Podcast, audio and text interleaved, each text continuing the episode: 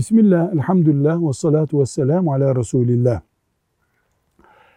Resulullah sallallahu aleyhi ve selleme Allah sen peygambersin buyurup ilk ayeti indirdikten sonra Mekke'de Mekke'deki evine gelip ben peygamberinizim deyince Müslüman olanların sıralamasında Hadice radıyallahu anha anamız var. İlk Müslüman odur.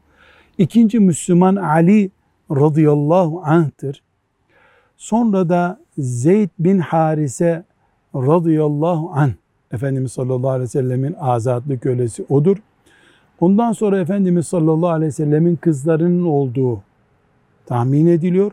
Ondan sonra Ebu Bekir radıyallahu anh var.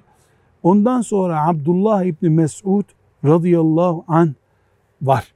Ama bu mesela bazı rivayetlerde Ebu Bekir deniyor. Yani toplumun bilinen şahsiyetlerinden manasına Ali radıyallahu anh çocuk olarak öne çıkıyor. Bu rakam Kur'an'la sabit değil.